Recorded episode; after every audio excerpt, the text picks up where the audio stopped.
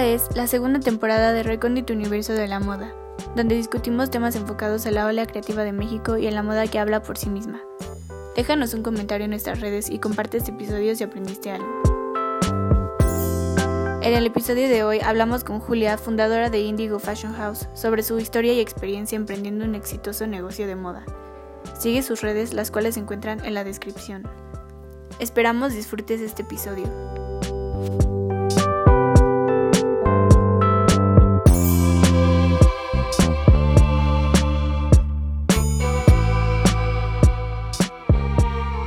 Bienvenidos al recóndito universo de la moda. El día de hoy tenemos una invitada muy especial. Eh, vamos a platicar con Julia, fundadora de la, de la agencia Indigo Fashion House, y vamos a hablar sobre el negocio de la moda en México. Y bueno, bienvenida Julia. Eh, nos Muchas gustaría gracias. que nos contaras un poquito sobre qué es Indigo y qué hace una agencia como la tuya. Ok, bueno, te platico un poco sobre nuestro showroom. Eh, Indigo Fashion House ya nació hace, hace un par de años y como lo dice, ¿no? Su nombre Fashion House es la casa de, del talento mexicano, próximamente expandiéndonos a Latinoamérica. Espero que sea pronto. Y pues básicamente nuestra misión es impulsar el talento creativo en su crecimiento, acompañado de todo nuestro equipo pues dentro de la agencia, ¿no? Nuestra Indigo Family son diseñadores de toda la República Mexicana, desde muy pequeños hasta marcas más consolidadas.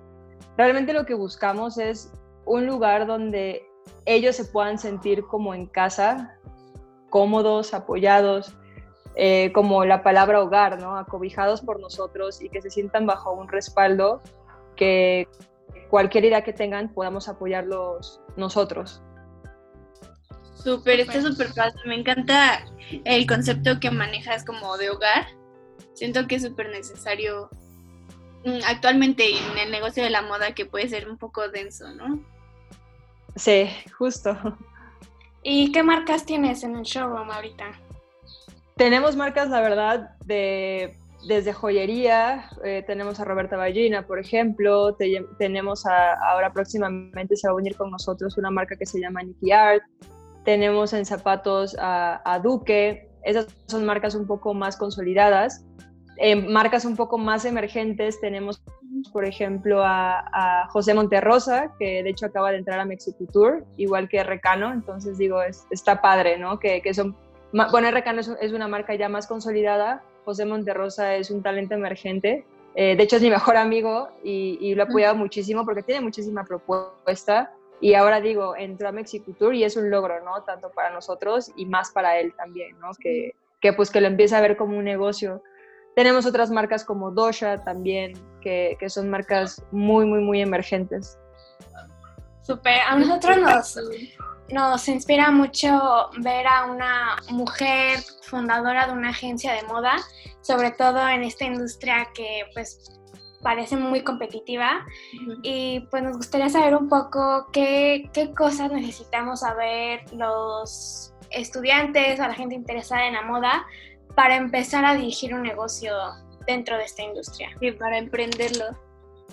Para emprenderlo. La verdad es que algo, algo que me gustaría hacer, haciendo un, un paréntesis, justamente, la verdad es que en, en escuela pre aprendí muchas cosas, pero yo estudié diseño de modas, yo no estudié nada de negocios, ni de administración, ni nada, pero siempre tuve esta, esta cosquilla, ¿no? De, desde que estaba en la universidad, de, desde los 23 años empecé a, a, emprender, tuve mi marca de ropa.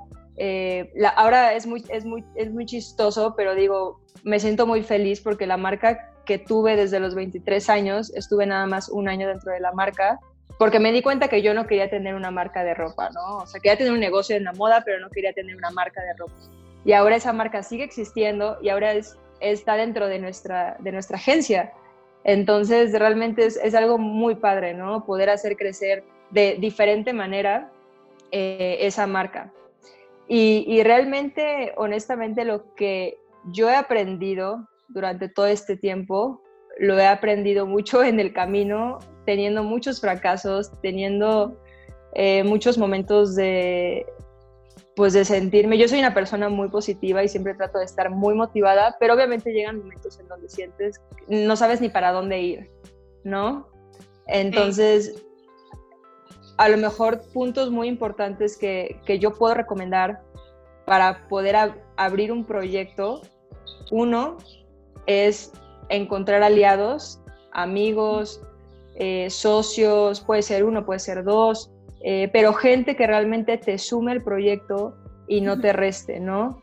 Gente, gente positiva, que, que no esté viendo como siempre lo malo, ¿no? Y a veces eh, cuando no eres buena en algo, pues obviamente aceptarlo y decirlo, ¿no? Y buscar a alguien que complemente esa parte. Ese para mí sería un punto, un punto muy importante, el trabajo en equipo, que es algo que yo siempre he hecho desde el principio. Sé que yo no puedo crecer sola y es algo que lo tengo muy claro y por eso trato siempre de tener al mejor equipo, en lo que yo no soy buena, obviamente, eh, y aparte en, lo que a lo mejor puedo considerarme eh, buena, quiero aprender mucho más, ¿no? Quiero ser la mejor. Entonces, ese sería un punto muy importante. El punto número dos es, yo sé que muchas veces cuando uno está iniciando no tiene capital, no tiene mucho presupuesto para, para invertir, pero al final de cuentas tienes que buscar la manera de, eh, de que solito el proyecto te vaya dando poco a poco, ¿no? No se trata de invertir un millón de pesos de golpe o una cantidad exorbitante sin algo que no has probado todavía.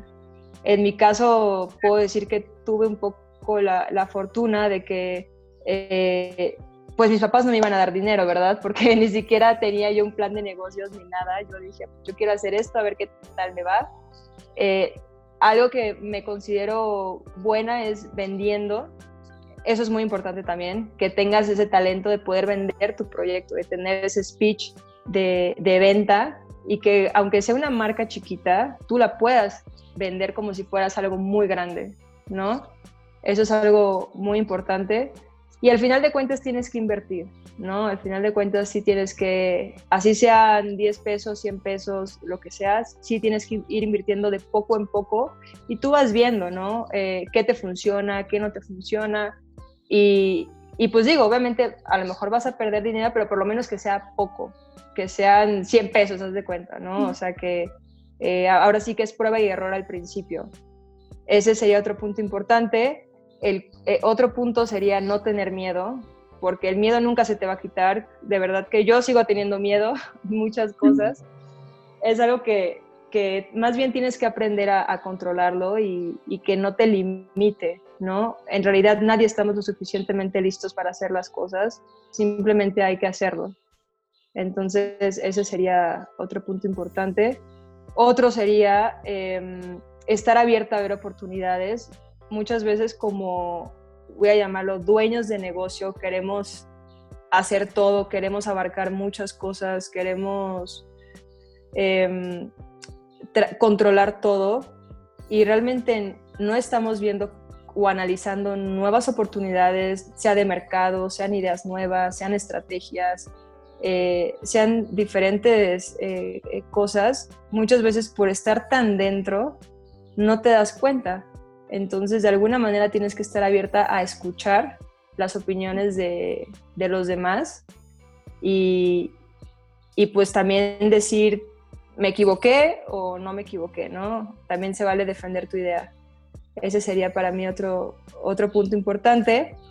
Este siguiente punto yo sé que a lo mejor muchos van a decir, no, pues yo no soy buena en los números.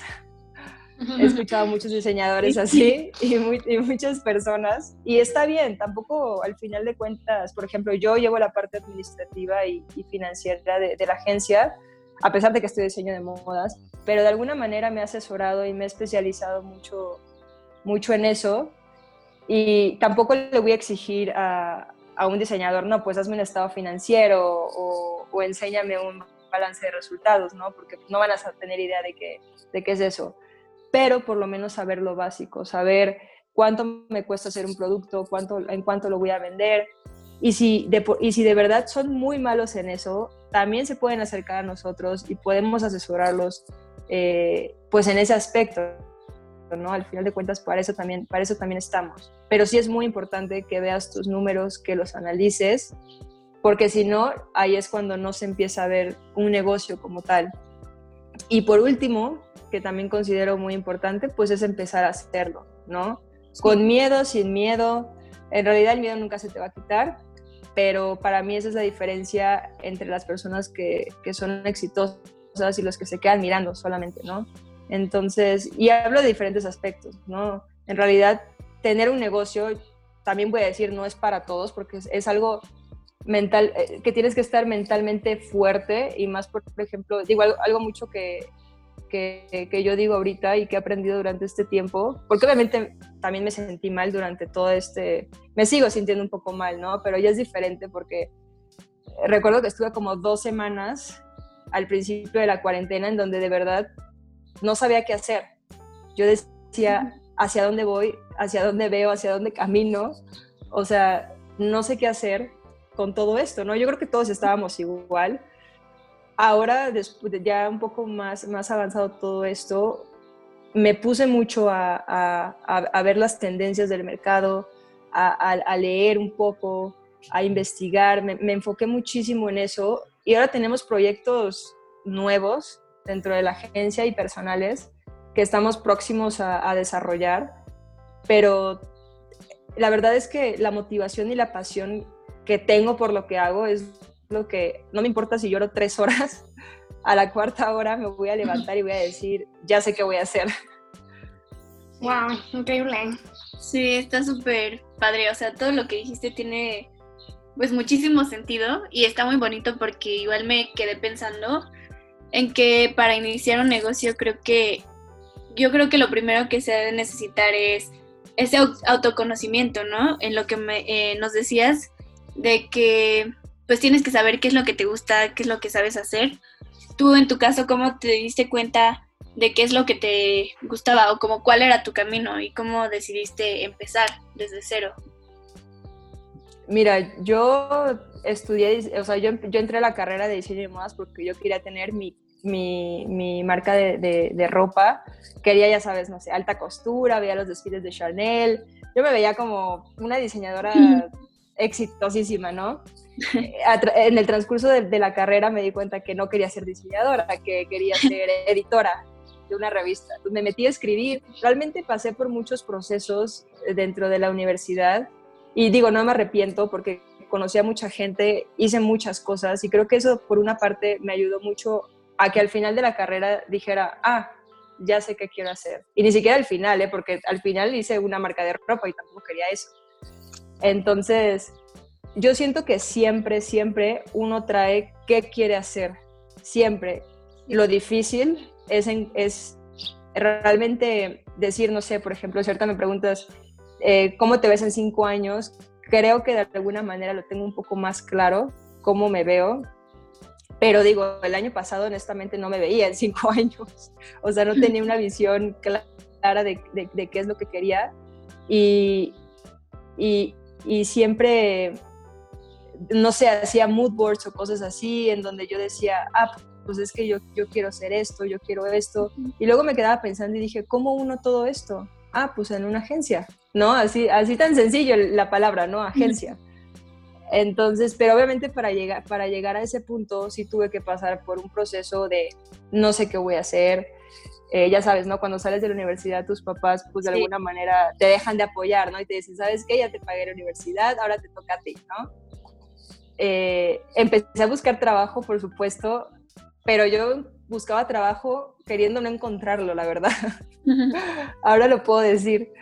Entonces, yo decía, no, es que para mí el tiempo es muy valioso, para mí eh, ir a tomar un café a veces a la hora que, que, yo quiera, ¿no? Puedo decir, ay, pues un lunes voy a tomarme un café a las 12 del día con una amiga, supongamos, ¿no? Para mí ese tiempo es muy valioso y es algo que también tengo muy, muy presente. Eh, obviamente tener tu propio negocio también tiene sus desventajas y muchas veces son desvelos, o sea, es estrés, es muchas cosas igual que, tienes que aprender a, controlar, ansiedad, muchas cosas, de verdad que te vuelves más fuerte, definitivamente. Pero, pero sí, para llegar a, lo que, a lo que ahora puedo decir me gusta y quiero, tuve que pasar por un proceso de, hasta de depresión, ¿eh? puedo decirlo, de que yo me sentía mal, pero no sabía ni siquiera qué quería. Sabía más o menos cómo me veía en, tiempo, ya sabes, ¿no? Este, quiero mi departamento, quiero esto, quiero el otro, pero no sabía cómo hacer para lograrlo. Ay, qué inspirador. Gracias. Y tocabas el tema del tiempo. Justamente te íbamos a preguntar cómo es lidiar con el tiempo, porque pues es diferente, ¿no? En, en los negocios de moda o de comunicación, pues el tiempo como que deja de existir por momentos, no hay como horarios, y mucho menos si tú diriges tu propio negocio. ¿Cómo, cómo te organizas? ¿Cómo lidias con él? Pues mira, la verdad es que hay, hay ventajas y desventajas del tiempo, porque digo, sí, puedo decir, no, pues como dueña de negocio, lo que uno busca también es, es libertad, ¿no? Decir, pues teniendo mi propio negocio, tengo libertad de tiempo, de dinero, de, de muchas cosas. Y sí, puedo decir, si, si yo me quiero ir un fin de semana de, no sé, de, a un lugar y regresar, y se me ocurrió, ¿no? El domingo decir, no, ¿saben qué? Este, me quedo dos días más, ¿no? En el lugar donde estoy. Lo puedo hacer, ¿no? siempre y cuando no tenga pendientes, porque eso sí, trato de ser muy... La verdad es que me gusta lo que hago y, no, me pesa ir a la oficina, no me pesa estar con los clientes, no me pesa como estar ahí dentro de todo el proceso, porque me gusta, ¿no? Eh, obviamente hay veces, y más con los proyectos que ahora me he dado cuenta que, estoy desarrollando, que sí necesito a lo mejor más tiempo para para no estar solamente enfocada al 100% en una sola cosa, sino que ahora tengo que aprender a repartir el 100% de mi tiempo en diferentes cosas, ¿no? Y ahí es donde, donde viene lo complicado porque, no sé, por ejemplo, de toda esta semana que empezó, la verdad la cuarentena le he pasado entre comillas tranquila, porque ha estado todo muy tranquilo y demás, pero desde el lunes que, que retomamos eh, labores en la oficina, no al 100% con todo el equipo, pero sí, eh, digamos, un 50%. Entonces, de, verdad que desde el lunes, desde las 9 de la mañana hasta las 11 de la noche, estoy mentalmente ocupada, de verdad. O sea, no he tenido así, digo, ya descansé mucho, ¿no? También ya, ya, ya, me toca también, ya, ya no descansar un ratito. Pero digo, me gusta, entonces, sí. Eh, algo que, que, sí valoro mucho es, es el tiempo, entonces, tanto hay ventajas como el decir, hoy lunes me quiero despertar a las 12 del día y ni siquiera ir a la oficina. Eh, obviamente siempre checando mis pendientes, ¿no? Tampoco es como que me levante y diga, no, pues me vale todo, Pero, pero sí tener como un balance. Sí, sí. Y sobre todo... bueno, pues este, justo pues ahorita nos estabas hablando de toda esta pasión que tienes y también autodisciplina, porque pues al final tú eres tu propia jefa, tú eres la que tienes, tú tienes que guiar con tus plazos, con los contratos o con los clientes que tienes que ver y o sea, literal nadie te va a despertar en la mañana a pues hacer lo que tienes que hacer. Y también pues nos hablaste un poco de cómo ser emprendedor pues puede ser un poco solitario y pues especialmente al principio, ¿no? Sí, la verdad es que, por ejemplo, como, les comentaba, yo salí de, la escuela y digo, la escuela te enseña muchas bases, mucho todo, pero, pero te da falta mucho eso, ¿no? Eh, ¿Cómo es la vida real, realmente? Porque sales y dices, no sé ni siquiera por dónde empezar, ¿qué hago? ¿Un logo? hago un nombre.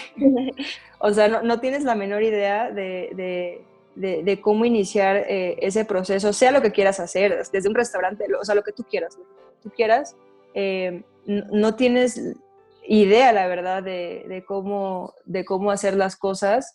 Entonces, sí es un camino muy solitario al principio, pero conforme vas encontrando al equipo, al equipo correcto, y a mí me tocó, puedo decir, casi tres años encontrar al equipo, al equipo correcto. Porque yo busco gente, y más en la parte de, mis líderes, ¿no? de, de, mis directores, que tengan la camiseta puesta, que tengan los mismos valores, la misma filosofía, la misma entrega, que si hay que desvelarse un día y a veces hasta no dormir, que lo hagan, ¿no? Sí. Porque al final tú tratas de cuidar tu negocio, pero no puedes estar al 100% en, en todos los procesos porque tienes que especializar en algo, si no, nunca creces. Entonces sí, sí, sí, me ha costado mucho encontrar a la gente correcta, pero hasta ahorita la verdad es que puedo decir que tengo el mejor equipo. y, pero, o sea, antes de encontrar tu equipo y encontrar tu gente, tu tribu, ¿cómo te mantuviste motivada para crecer tu negocio? Porque pues, el, negocio, el negocio de la moda no crece tan rápido como otras industrias. Tarda, como dices, tres años, cuatro años. Y... Pues, sí, justo. ¿Cómo te mantuviste motivada? Pues mira, la verdad es que... Es que yo no, digo, no, no lo digo porque porque no me vea trabajando para alguien más, al, contrario, puedo decir, pues le trabajo a los clientes, ¿no? O sea, al final le trabajo a alguien y tengo que dar resultados y tengo que, eh, y estás presionado y, muchas cosas, ¿no? No tanto va por ahí, pero no me veo trabajando, o sea, nunca me vi trabajando en, en, una empresa para vivir de esa empresa, ¿no? Eh, siempre, me vi yo teniendo mi propio negocio. Eh, siempre teniendo como, como mis cosas, como que no tuviera yo un límite, porque al final de cuentas, y como le digo a todo mi equipo, o sea, que tú estés en esta posición ahorita no quiere decir que ahí te vas a quedar. Realmente tú eres eh, el único que decide hasta dónde quieres llegar y es algo que yo les, les, transmito mucho para que no se sientan como, ay, pues ya estás ahí, ahí te quedas, ¿no? O sea, tú puedes llegar a ser quien tú quieras ser en cualquier ámbito, hasta trabajando en una empresa, porque muchas veces yo decía, ah, yo quiero ser directora de una empresa y, y tenía esa, como es, esa visión, ¿no? Pero luego me di cuenta que no quería ser directora de, de una empresa que no fuera mía, pero sí quería ser directora, ¿no? Entonces ahora soy directora de, de, mi propia agencia. Eh, entonces, realmente la motivación que siempre, siempre he tenido es porque realmente de verdad me encanta lo que hago y, me levanto todos los días, así tenga el mayor de los problemas, de verdad, que sienta que el mundo se me viene encima, siempre me levanto motivada, siempre desde un inicio, me acuerdo, la agencia no empezó obviamente como, como está ahorita, no empezó con, empezó con la misma misión y filosofía, pero obviamente fueron muchas muchas cosas de prueba y error, y muchas, muchas cosas con las que me tuve que enfrentar, muchas barreras que, tuve, pero la verdad es que siempre he sido una persona que me ando metiendo así en, en, todos lados, ¿no? O sea, trato de andar ahí, ahora sí que no me considero tan sociable, pero, pero pues la verdad es que aquí tienes que ser muy sociable. Sí. Pues sí, creo que lo más importante es, es que lo que hagas te guste, ¿no? Que te emocione incluso estaba pensando como si algo te gusta mucho y te hace muy feliz, el tiempo también deja de verse como estoy gastando mi tiempo o, como con cansancio, sino que es como un invertir el tiempo o invertir tu esfuerzo. Exactamente, a lo mejor un punto que, se me olvidó eh, poner en, cuando me preguntaron lo de qué necesitan para arrancar un proyecto, pues yo creo que algo muy importante es la pasión por lo que, sea lo que sea, sea lo que sea. Sí, 100%.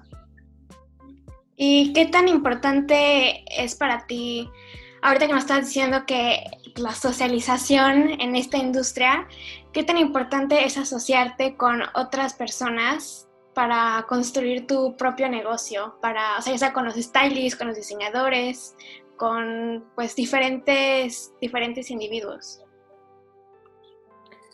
Pues mira, la verdad ahorita no, yo no, yo no estoy tanto en la parte de, pues de estar socializando, ¿no? De ir a las fiestas, de estar atendiendo a los stylists, de estarles este, platicando con ellos. Eh, para, digamos que en esa parte me apoya mucho el director de, Relaciones Públicas, es, es la parte del showroom.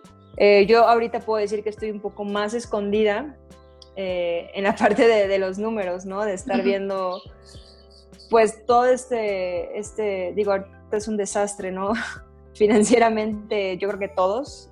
Sí. Pero, pero de alguna manera en eso me estoy enfocando, ¿no? En cómo generar más dinero. O sea, la verdad ahorita no he socializado nada, puedo decir eso. Eh, pero ni siquiera en redes sociales, o sea, en, nada de nada.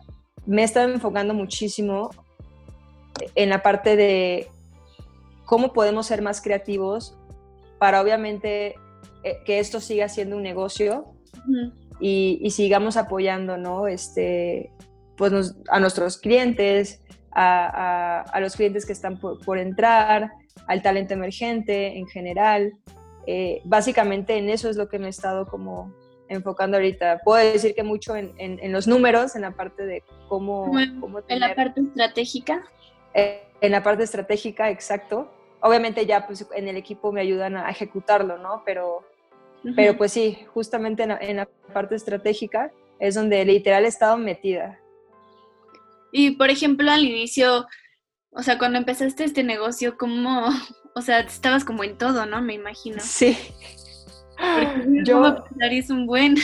No, no, no, yo de verdad, a mí, o sea, cuando alguien me dice no puedo hacerlo o, cuando alguien me dice, no sé, si, si, si yo a lo mejor les digo, oigan, ayúdenme en esto y de repente escucho como no se puede o, o, o es que me voy a tardar una semana, yo digo, o sea, no, yo ya lo hice.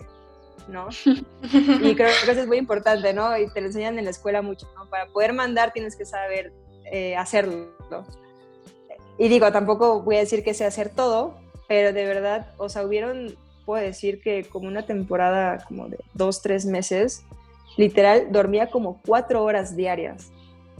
O sea, no dormía casi nada, porque lo que yo quería generar era tener esta cartera de clientes pequeños, medianos. En ese momento no, no teníamos tan, tan, tan grandes, pero sí pequeños y medianos. Y yo les vendía a la agencia como si yo tuviera ya muchísimo tiempo, ¿no? Mm. en, el sector. Yo siempre me vendía así, nunca me vendí como, ay, pues estoy iniciando y soy yo solita, ¿no?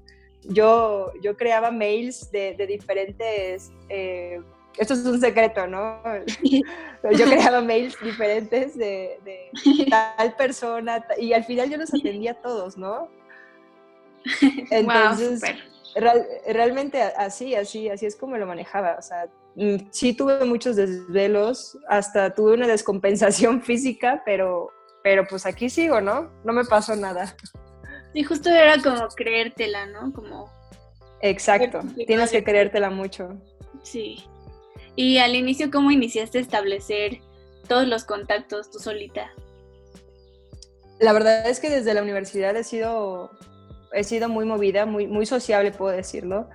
Y siempre he estado buscando como la manera de, de meterme en todo, ¿no? He y por eso he conocido a muchas personas. Entonces eso me abrió mucho las puertas en el sentido de que me empezaron, digo, no puedo decir, me, me conoce tal persona, ¿no? Este, importante en la industria todavía, pero ya nos estamos, digo, en estos momentos ya nos estamos relacionando muchísimo más, ya nos conoce muchísima más gente, pero en los inicios, pues literal, literal mi primer cliente lo conseguí en un bar. Wow. de verdad, yo estaba deprimida y una amiga me dijo, ay, vamos a tal bar. Y yo, no, que no tengo dinero, ya sabes, ¿no?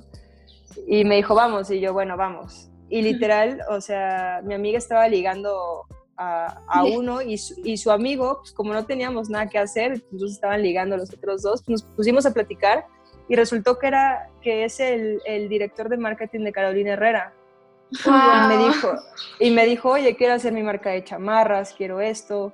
Y yo, ah, pues, ¿qué crees? Que tengo un, en ese momento tenía un, eh, el taller de, de, la marca y dije, bueno, pues igual me puedo llevar una comisión, ¿no? Pero luego me quedé pensando y dije, pues en la marca tenemos eh, quien nos lleva las redes, quien, quien hace esto, quien hace lo otro, ¿por qué no le armo un paquete y le digo, mira, aquí está, te resuelvo todo, ¿no?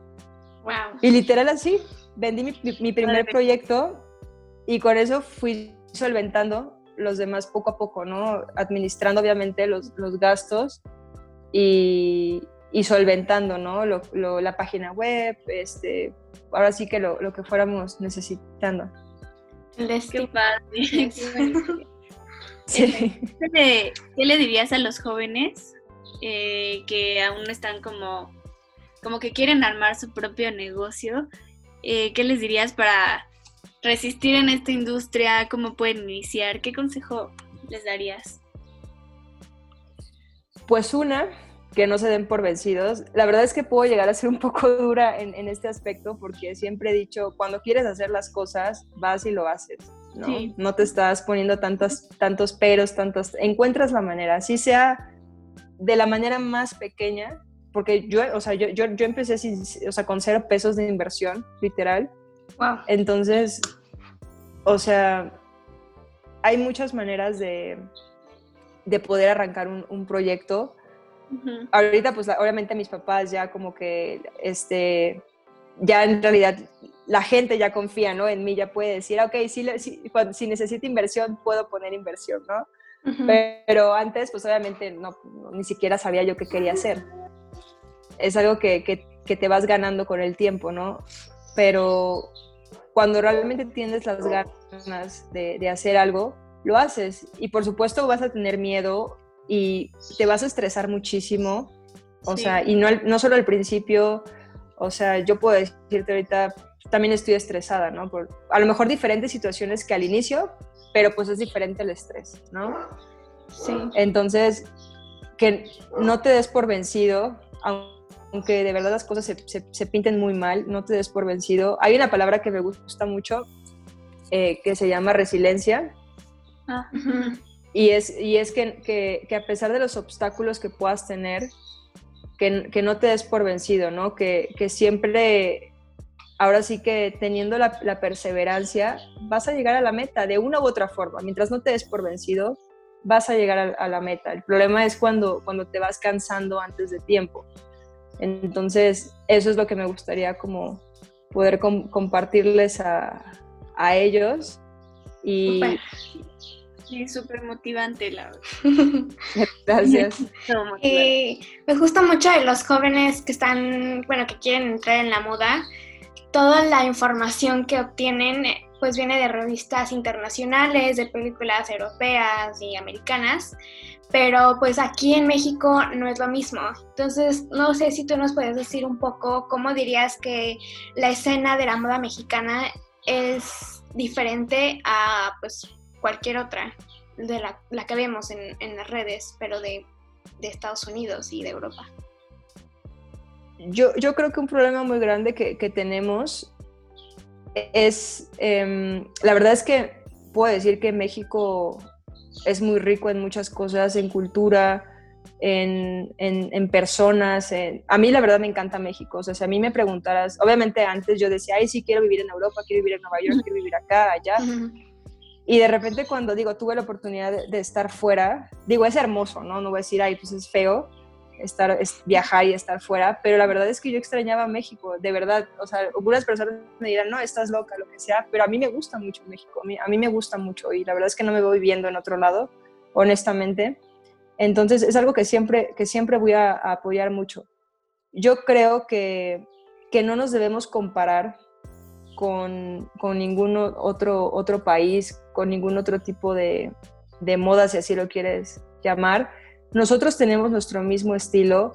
Algo que he notado mucho, y es mi punto de vista, es, mi opinión, es que muchos diseñadores no logran encontrar ese balance porque muchos dicen, quiero ser diseñador y hacen unas cosas extravagantes que yo, o sea, cuando, cuando, cuando las veo, no es que sean feas, porque al final lo bonito, lo feo, digo, es, eh, no, no, no, no lo puedo decir yo es bonito o es feo, ¿no? Hay cosas que, que a mí me encantan, pero digo, no es algo que yo usaría para ir al trabajo, ¿no? Claro. En, entonces creo que es algo que, que, muchas veces no nos estamos dando cuenta, o voy a poner otro ejemplo. Eh, por ejemplo, yo con, con, mi estilo, yo soy muy clásica, ¿no? Y de verdad que me, me ha costado trabajo encontrar una marca mexicana en la que yo diga, esta me gusta, ¿no? Uh -huh. en, la, en, la, parte, en la parte clásica. Porque siento que si no hacen cosas muy basics, muy basic, de, de playeras, de eh, biker shorts o cosas así, hacen cosas muy extravagantes. Entonces, muy pocos diseñadores son los que realmente encuentran ese balance de decir, esto es vendible, ¿no? O sea, justo como una desconexión entre el mexicano o la mexicana y el diseñador. exactamente. Yo creo que, digo, obviamente hay marcas y, tenemos marcas que dicen, no, ¿sabes qué? Mi mercado, a pesar de que yo soy una marca mexicana, mi mercado es Europa. Y es válido también. Obviamente son otro tipo de estrategias, es otro tipo de diseño, es otro tipo de comunicación y, no está mal, ¿no?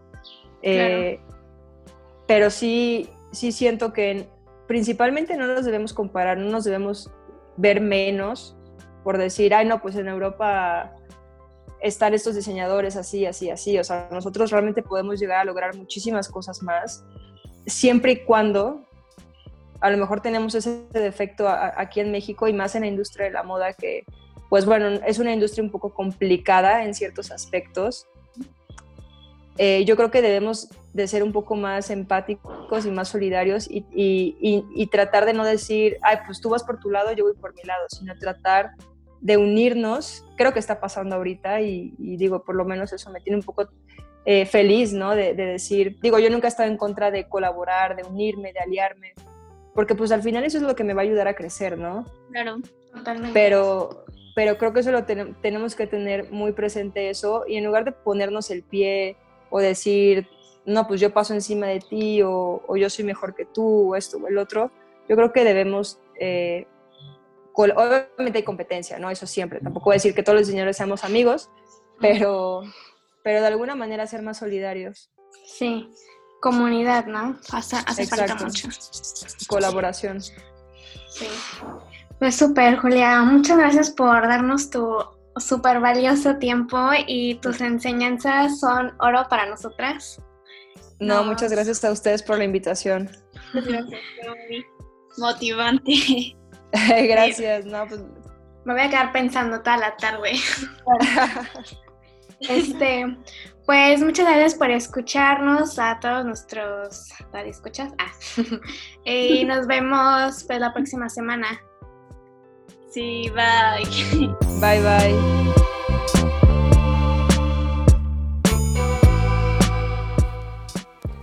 Déjanos un review si estás en Apple y comentarios, dudas o ideas en nuestro Instagram. Te esperamos en el próximo episodio. Gracias.